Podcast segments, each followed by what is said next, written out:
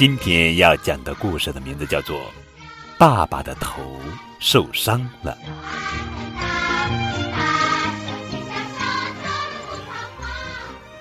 小头爸爸，小头爸爸，快来陪我玩！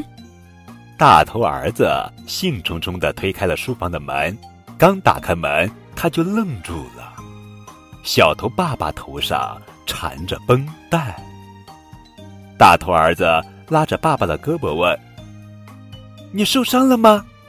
小头爸爸正忙着画设计图，看也不看他。我受什么伤？我怎么不知道？天哪！小头爸爸一定是伤的太重了，都忘记自己受伤了。他的记忆力可能会越来越差，最后可能连我是谁都不记得了。大头儿子越想越难过，失落的走出了书房。我得想个办法。他灵机一动，计上心来。对了，试试这个办法吧。第二天，小头爸爸带着一身疲惫回到家。我包里的手机、钱、卡都不见了，只能走回来。是被偷了吗？围裙妈妈问。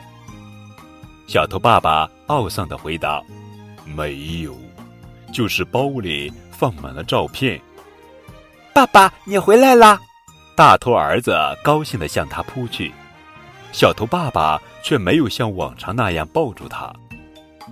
是不是你干的？你看看我包里都是些什么？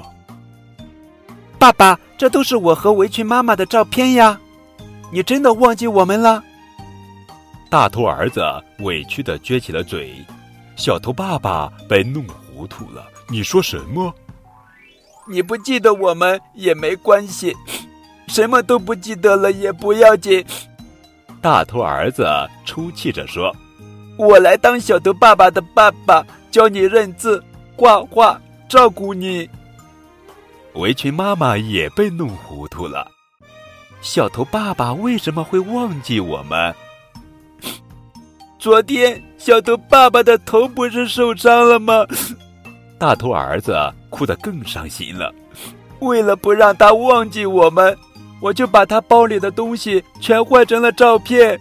嗯，围裙妈妈笑了。昨天我刚学了包扎术，在小头爸爸的头上练习一下，后来忘记拆了。原来是这样，大头儿子不好意思的低下了头。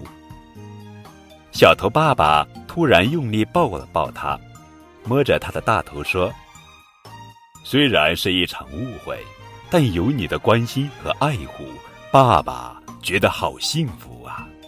我永远不会忘记你和围裙妈妈的。”